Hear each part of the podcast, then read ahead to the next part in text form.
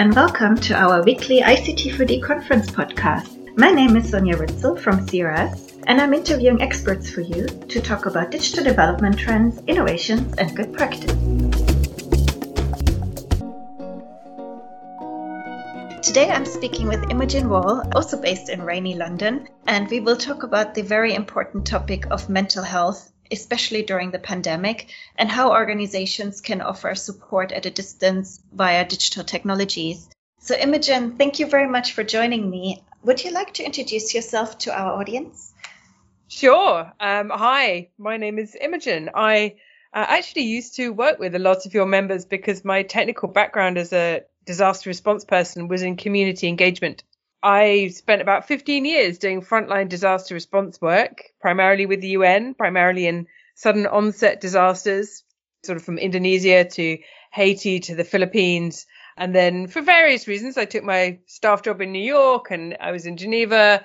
Then I had to move back to the UK. And over that time, I got more and more interested in mental health and mental health in our sector as disaster responders, and also came through a lot of personal experiences on my part. I went through burnout after Haiti, like properly, as in I collapsed at work and had to take a year off afterwards. So I started to realize how well-being is something that as aid workers we're really good at neglecting and uh, that actually it's not very healthy to do that. And so I went and volunteered and trained as a Samaritan, which is a, a, suicide hotline volunteer, and then became a therapist. And now I teach mental health first aid. And a lot of what I teach, frankly, is the stuff I wish I'd known when I was starting out.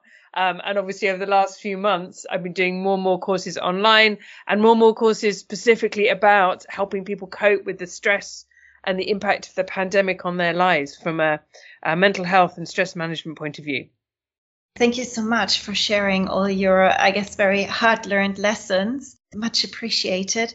As you said already, the threat alone of the COVID pandemic is taking its toll on people's mental health across the globe and particularly vulnerable people in communities that are already threatened by war, hunger, poverty, and natural disasters feel the increased stress and anxiety stemming from the pandemic, but also the humanitarian workers caring for those people. So, Imogen, since you have such extensive experience in mental health first aid and in supporting and safeguarding humanitarian workers, would you like to share some insights on how organizations or individuals can reduce staff tr- stress and create a mentally healthy workplaces, especially offering support at a distance with the help of digital technologies or virtual networks?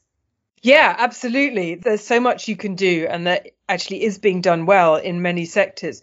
I think you made a really important distinction at the beginning there between the people we seek to help and taking care of our own health. This is two very different problems. They're very, very acute problems, both of them.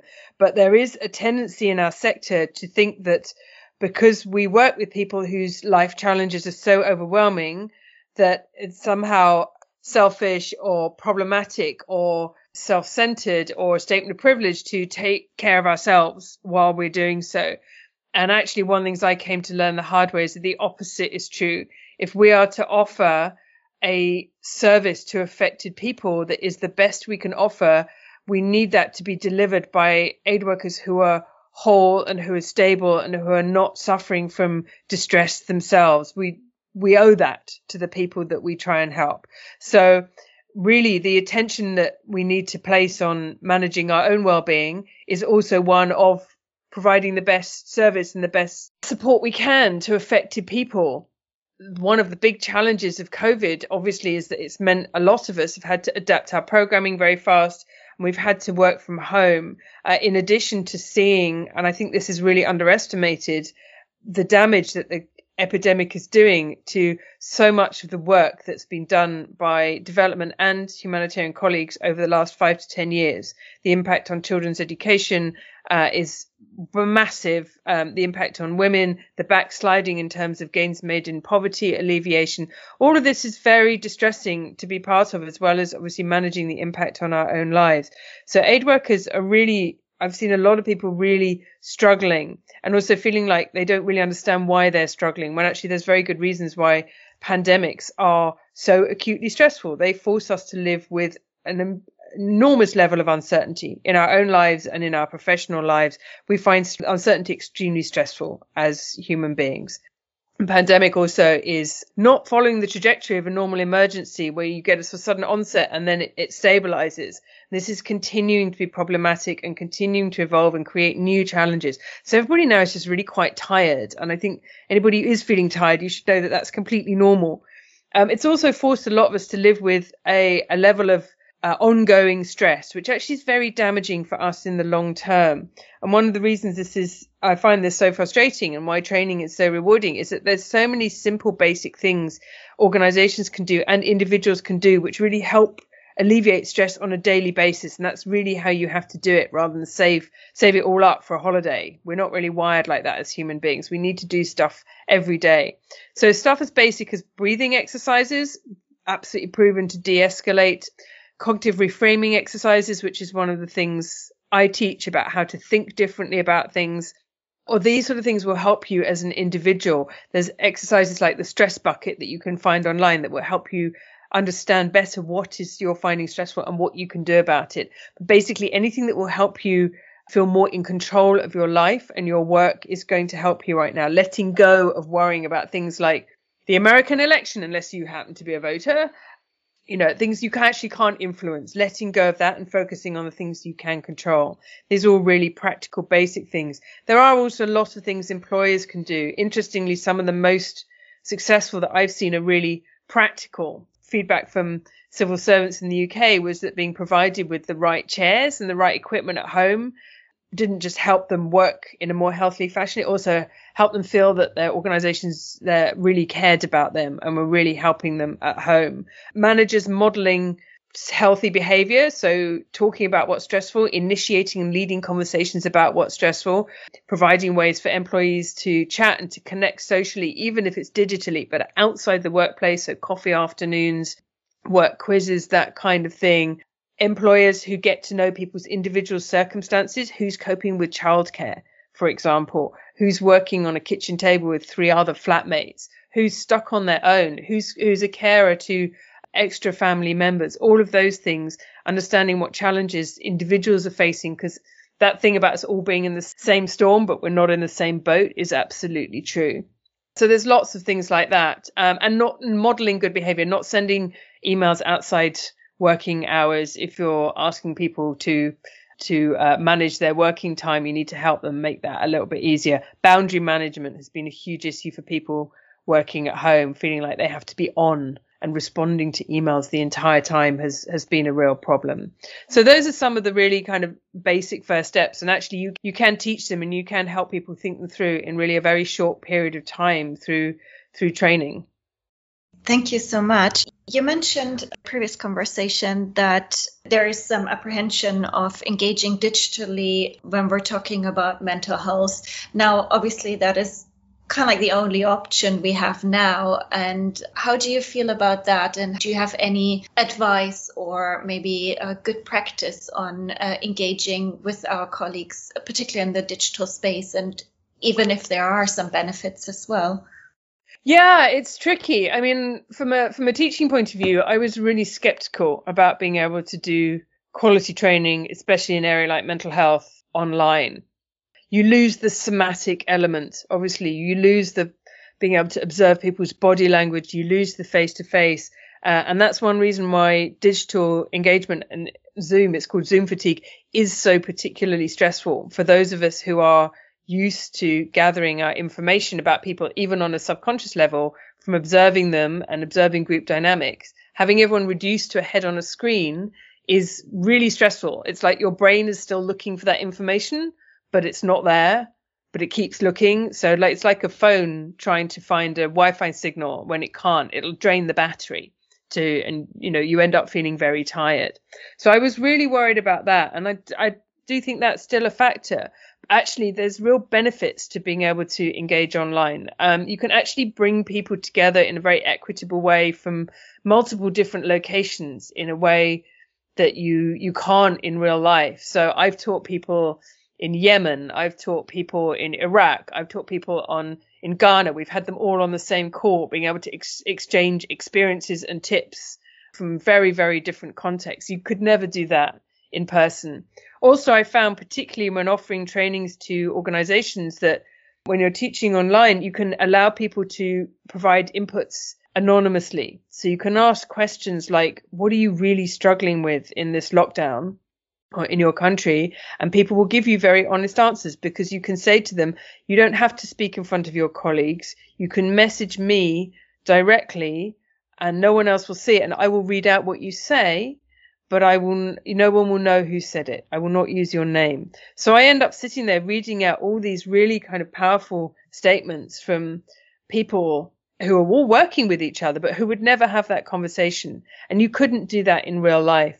And certainly for some of the organizations I've worked with, that has really they've really taken that away that actually they're they're missing most of what their colleagues are struggling with. And people are very afraid to speak up because they think they'll be judged when actually the truth is we've all got things we're wrestling with right now. And it would be much healthier if we could acknowledge that and say that makes us human. It doesn't make us failures. It doesn't make us bad humanitarians. It makes us sentient functioning human beings. And actually once we can talk about it we can all help each other with it and take the judgment out of it Thank you. Yes, that's a very powerful message. And I really love how you explained the Zoom fatigue in such a brilliant way for us techies. it makes so much sense. Thank you. And now you mentioned that the digital engagement is uh, much more inclusive. So could you maybe also share a couple of pointers where um, humanitarian workers can access resources to support mental health and well-being during the pandemic? How would somebody go about finding some some insights apart from a general Google search. yes, it can be quite overwhelming. Everyone's writing about this right now.